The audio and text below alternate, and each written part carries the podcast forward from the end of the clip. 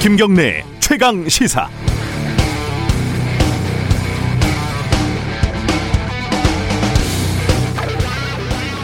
어제 텔레비전 뉴스를 보니까요, 이른바 비닐하우스 기숙사에서 지내는 외국인 노동자들은 방 안에서도 부담스러울 정도로 두꺼운 겉옷을 입고 지내더군요. 난방이 안 돼서 전기장판 하나로 겨울을 보내고, 바람이 숭숭 들어오는 창문은 신문지로 막아놓고요. 어제 오늘 같은 한파에서는 사람이 죽어나가도 하나 이상할 게 없어 보였습니다. 그렇죠, 이주노동자 걔들은 그렇게 살아도 되는 거니까요. 동부구치소에서 코로나 확진자가 800명이 나왔습니다. 전체 인원이 3,000명이 좀 안 되니까 3명 중에 1명 정도가 코로나에 감염이 된 겁니다. 동부구치소는 거대한 코로나 수용소로 방치됐던 셈입니다. 내부에서 생활하고 있는 재소자가 보낸 편지를 보면 접촉자에 대한 관리는 엉망이었고 마스크 지급도 제대로 이루어지지 않았다고 하죠. 그렇죠, 재소자 걔들은 그렇게 감염이 돼도 되는 거니까요. 일하다 떨어져 죽지 않게, 끼어서 죽지 않게 기업에게 책임을 묻는 법을 만들자고 한 지가 언제부터일까요? 제가 기자 생활 시작할 무렵에도 비슷한 걸 취재를 했으니까 적어도 한 20년은 됐겠네요. 매일매일 노동자들이 죽어나가도, 유족들이 20일 넘게 밥을 굶어도 2020년도 그냥 넘어가게 됐습니다. 그렇죠, 노동자 걔들은 그렇게 죽어도 되는 거니까요. 하지만 영하 10도 혹한에 보일러도 고장이 나면 당신도 그들도 똑같이 춥습니다. 마스크를 쓰지 않고 접촉하면 당신도 그들도 똑같이 감염이 됩니다. 10m 작업장에서 떨어지고 하루 15시간 쉬지 않고 일을 하면 당신도 그들도 똑같이 죽습니다. 그렇게 살아도 되고 그렇게 죽어도 되는 사람은 세상에 없는 겁니다.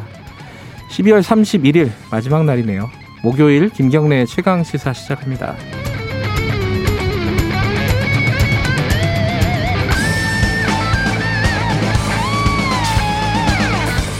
네, 김경래의 최강시사 유튜브 라이브 열려 있습니다. 실시간 방송 보실 수 있고요. 샵 9730으로 문자 기다립니다. 짧은 건 50원, 긴 건 100원. 스마트폰 콩 이용하시면 무료로 참여하실 수 있습니다. 일부에서는요, 박원순 전 서울시장 성추행 의혹 사건 수사 결과가 나왔죠. 이 관련해가지고 오늘 여성단체 쪽 얘기 좀 들어보겠습니다. 2부 최고의 정치에서는 공수처장, 검찰개혁 등 전국의 현안 두 당의 의원들과 함께 이야기 나눠봅니다.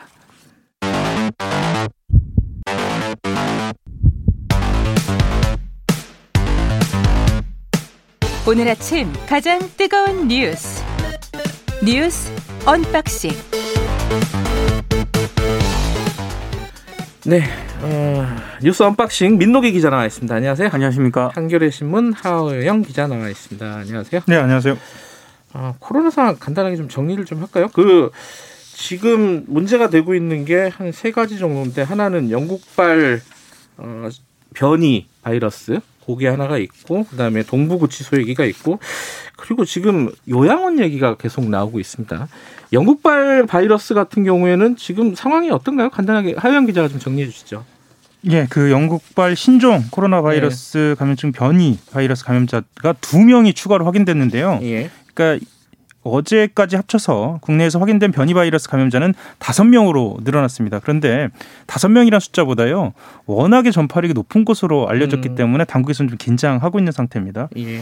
그 어제 중앙방역대책본부에 따르면요, 이달 13일에 영국에서 입국해서 자가격리 중에 숨진, 그러니까 26일 날 숨졌습니다. 예. 26일 날 숨진 80대 남성이 변이 바이러스에 감염된 것으로 최종 확인을 했고요.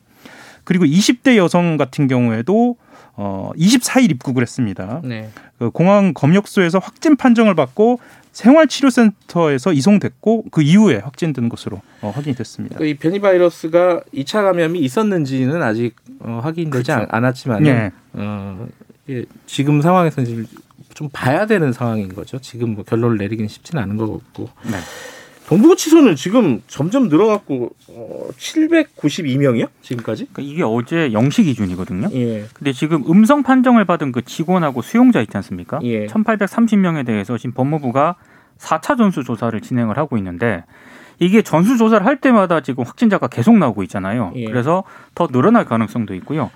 관련해서 어제 한겨레를 비롯한 일부 언론이 보도를 한 내용이 있는데, 그 코로나19 확진자와 밀접 접촉한 수용자들 방을 옮기는 그 과정에서요, 예, 이 수용자들 한 4시간가량 한 공간에 모이게 했다고 합니다. 좀 약간 말도 안 되는 상황이 벌어졌던 거예요. 이 얘기에 따르면은. 그러니까 이게 정말로 말이 안 되는 그런 상황이고요. 그래서 네. 수용자하고 가족들은 구치소의 부적절한 대응으로 코로나19 감염을 키운 것 아니냐 이렇게 반발을 하고 있는데, 일단 동부구치소 입장은 밀접 접촉자를 개별 수용할 공간이 없어서 수용자 분리와 이동과 방소독을 위해서 어쩔 수 없이 한꺼번에 강당에 대기하게 했다.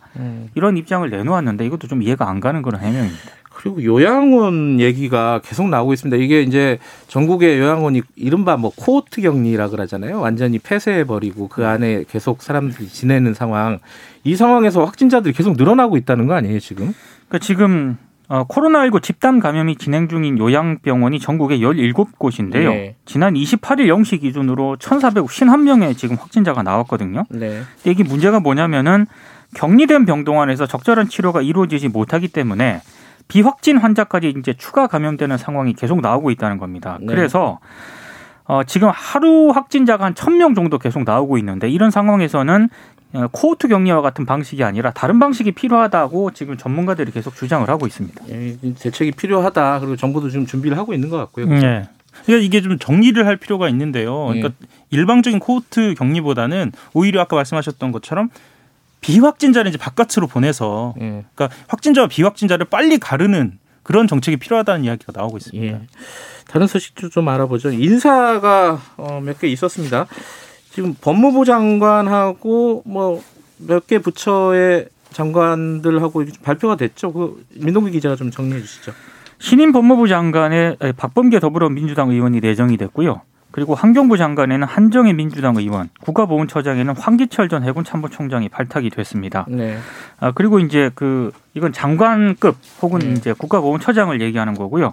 청와대 참모도 일단 사의를 표명을 했는데요. 노영민 대통령 비서실장하고 김상조 정책실장, 김종호 민정수석 4개월 정도밖에 안 됐는데. 아, 4개월밖에 안 됐나요? 네. 근데 사표를 제출했습니다. 그래요. 지금 언론들 분석은 그 백신 파동하고요. 법무부하고 검찰 간의 불화 그리고 부동산 문제와 같은 문제에 대해서 책임을 공유하고 세 사람이 결단 시점을 조율을 했다 이렇게 보도를 하고 있습니다. 지금 그 민정수석하고 비서실장 뭐 등등 좀 얘기 나오고 있죠. 누가 될 건지. 예, 비서실장 같은 경우에는 지금 현재 그 유영민 전 과학기술정보통신부 장관이 발탁된 것으로 확인됐다는 보도까지 나오고 있어요. 오늘 중에 발표가 될 것 같다. 그러니까 이르면 청와대 인선은 오늘 중에 발표가 될 것 같고요. 말씀하셨던 그 민정수석 같은 경우에는 신현수 전 국가정보원 기조실장이 이쪽도 발탁이 된 것으로 또 이야기는 나오고 있습니다. 신현수 기조실장은 검사 출신이잖아요. 예, 그래서 네. 문재인 대통령이 예전에 그 검사 출신을 임명하지 않겠다라는 방침을 밝힌 바 있어서요. 그 부분 때문에 좀 그 인선 발표가 좀 늦어지고 있지 않느냐라는 관측도 나오고 있습니다. 법무부 장관이 판사 출신이고 뭐 그리고 누구야? 저희 공수처장도 판사 출신으로 그렇죠. 지명이 돼 있는 상황이니까 네. 여기는 검사 출신으로 균형을 잡을 수도 있겠고 뭐 오늘 좀 봐야겠네요. 그죠? 지금 박범계 법무부 장관, 이게 법무부 장관이 항상 좀 시끄럽잖아요. 뭐 지금 생각해보면 조국 장관, 그리고 추미애 장관, 박범계 장관 후보자로 지명이 된 건데 약간의 얘기들이 왔다 갔다 하고 있습니다. 그죠? 그러니까 특히 이제 윤석열 검찰총장하고 사법연수원 동기거든요. 동기. 예. 그래서 박근혜 정권 때는 굉장히 또 호의적으로 얘기를 했었던데. 성렬이 형 이거죠. 예. 예. 그래서 이제 지난 10월에 다들 기억하시겠지만 그 국정감사 때요. 법사위 국정감사 때 윤석열 총장에게 자세 똑바로 하라 이렇게 호통을 친 당사자이기도 하고 그리고 선택적 정의다라고 윤 총장을 또 비판을 했는데 여기에 대해서 또 윤 총장이 과거에는 나한테 안 그러지 않았느냐 이런 취지로도 얘기를 해서 좀 여러 가지 좀 화제가 됐었습니다. 이게 어쨌든 윤석열 총장하고도 인연이 있고, 그렇죠. 이 인사가 언론에서 보도가 많이 되고 있는 것 같습니다. 이 참모 인사들은 오늘 소식들 좀 기다려봐야 될 것 같고요. 그 공수처장에 대한 얘기들은 뭐가 좀 나오고 있습니까? 사실은 김진욱 그 헌법재판소 선임연구관으로 이제 알려져는 있는데요. 그 김진욱 전 선임연구관 같은 경우에는 그 의외의 반응이다라는 이야기까지도 좀 나오고는 있습니다. 왜냐하면 무슨 반응? 그러니까 그 일부 여론에서는 그러니까 일부 언론에서는 김진욱 연구관이 처장이 적합하느냐, 그러니까 야당에서 특히나 공수처장 1호로 검사 가야 하는 거 아니냐, 수사를 해야 하는 것이 아니냐, 수사를 하는 경험이 있는 사람들이 하는 것이 아니냐라는 지적도 있었고요. 그런 측면에서 좀 부족한 거 아니냐라는 지적들이 계속 나오고 있습니다. 김진욱 처장이 수사 경험이 있기는 있죠, 그죠? 그러니까 이제 청와대에서 한 얘기는 그 과거 그 기억하시겠지만 조폐공사 파업 유도 의혹 사건이 있었잖아요. 그때 특검팀에 근무를 했었거든요. 이 근무 경력을 거론하면서 다양한 법조 경력을 가지고 있다. 이게 청와대 설명인데 오늘 뭐 일부 보수 언론 같은 경우에는 법조계에 거의 뭐 잘 모르는 사람이다라는 그런 취지의 또 기사를 내보냈더라고요. 사실 그 부분은 좀 과도한 지적인 것 같습니다. 그 지금 인사청문회 관련해 가지고는 어제 우리 조영 원내대표 인터뷰를 했었는데. 뭐 송곳 검증을 하겠다, 뭐 이런 식으로 밝혔죠, 그죠? 특히 이제 인사청문회도 그렇고요. 공수처 차장하고 이제 공수처 수사검사 임용을 해야 되잖아요. 그러니까 공수처 내부 인사요. 내부 인사. 특히 이제 이 공수처 수사검사 임용 같은 경우에는 인사위원회를 거쳐야 되는데 7명인데 야당 추천 2명이 포함이 될 수 있거든요.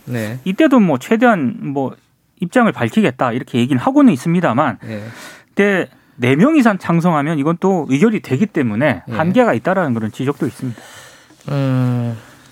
이게 또 인사청문회가 어떻게 진행될지 좀 봐야 될 것 같고, 아마 이제 뭐 그러니까 세간에 대중적으로 많이 알려진 인물이 아니라서 인사청문회 과정에서 뭐 새로운 얘기들이 좀 나오겠죠. 실제로 그렇기도 하고요. 벌써부터 그 공수처 차장이 누구냐라고도 관심이 가져지고 있거든요. 빠르네요. 차장 얘기가 벌써 나와요. 그러니까 공수처에 대해서 계속 문제를 삼는 쪽에서는 공수처장에 누가 임명되느냐에 따라서 혹시 차장이 뒤에서 실세로 군림하는 거 아니냐, 뭐 이런 시각으로 좀 보고 있습니다. 특히 이제 그 이번에 공수처장 후보는 대한변협이 추천했잖아요. 차장에는 뭐 정권에 영향력을 미칠 수 있는 인사가 안 치는 것 아니, 뭐 이런 해석까지도 나오고 있더라고요.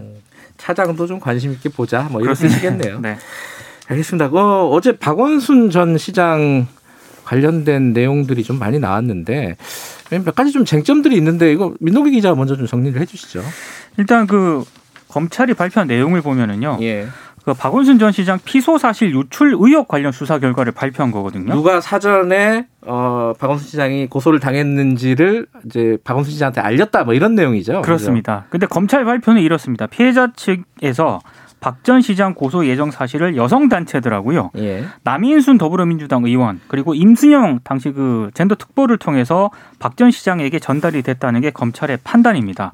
그래서 당시 그 피소 사실 유출 혐의로 고발이 됐던 경찰, 검찰, 청와대 관계자들에 대해서는 전원 무혐의 처분을 내렸고요. 숨지기 전날인 7월 8일에 임순영 서울시 젠더특보에게 박원순 전 시장이 자신이 성추행 의혹 피해자인 전 비서와 주고받은 문자 메시지가 문제가 될 소지가 있다, 이런 취지로 말한 것으로 지금 검찰 수사 결과는 지금 이렇게 발표가 되고 있습니다. 그럼 정리를 해보면은 어쨌든 그 여성단체 쪽의 움직임이 국회의원 남인순 의원을 통해 가지고 박원순 시장 측으로 흘러 들어갔다는 건 사실인 거고. 그러니까 검찰 조사 결과로는. 그러니까 여성단체 인사가 남인순 더불어민주당 의원에게 연락을 했고, 남인순 더불어민주당 의원이 임순영 서울시장 전대특별보좌관한테 연락을 했고, 그 자리에서 이제 임순영 특보 같은 경우에는 그 박 시장을 독대를 한 것으로 그렇게 확인이 된 거죠. 독대를 해서 물어봤는데 박 시장은 뭐 특별한 일은 없다라는 취지로 처음에는 특별한 거죠? 일이 없다라는 취지로 얘기를 했는데 7월 8일 밤에 임 특보를 공간으로 부릅니다. 나중에 또 이제 그 얘기 이후에 다시 불러가지고 피해자와 좀 문제가 될 소지가 있는 그런 문자 메시지를 한 적이 있다라는 취지로 이제 얘기를 한 것으로 지금 전해지고 있습니다. 그러니까 문자가 문제 삼으면 문제될 소지가 있다. 뭐 이게 이제 검찰 쪽에서 나온 얘기인데, 이게 말이 좀 애매하긴 하네요, 그죠? 문제를 삼으면 문제될 소지가 있다. 그리고 그 이런 텔레그램을 보낸 사실도 확인이 됐는데요. 그 7월 9일입니다. 7월 9일 오후 1시 24분께 젠더특보한테 아무래도 이 파고는 내가 넘기 힘들 것 같다. 뭐 이런 메시지를 보낸 것도 확인이 됐습니다. 아, 그러고 나서 이제 그 극단적인 선택을 한 것으로 그렇게 지금 보고 있는 거죠. 네. 지금 전반적으로 지금까지 알려졌던 사실과는 조금 디테일이 다른 예, 얘기들이 네. 나온 건데 여기에 대해서 지금 피해자 측은 좀 반발을 하고 있는 거죠. 네. 그 서울시정 위력 성폭력 사건 공동행동입니다. 예. 이 공동행동 쪽에서는 피해자가 밝히고자 했던 피해가 현실에 존재했음이 확인됐다 이렇게 주장하면서요. 문자를 얘기하는 거겠네요. 예예. 예, 예. 그 책임자들은 박 전 시장의 성폭력 행위를 피해자에게 사죄하라라고 촉구를 했습니다. 네. 관련된 내용은 저희들이 언박싱 끝나면은 여성단체 쪽과 인터뷰가 예정이 돼 있습니다. 오늘 뉴스 언박싱은 여기까지 하겠습니다. 자, 오늘이 12월 31일이니까 자, 오늘 한 해 잘 마무리하시고 내년에도 새해 복 많이 받으시기 바라겠습니다. 1년 동안 고생하셨습니다. 고생하셨습니다. 감사합니다.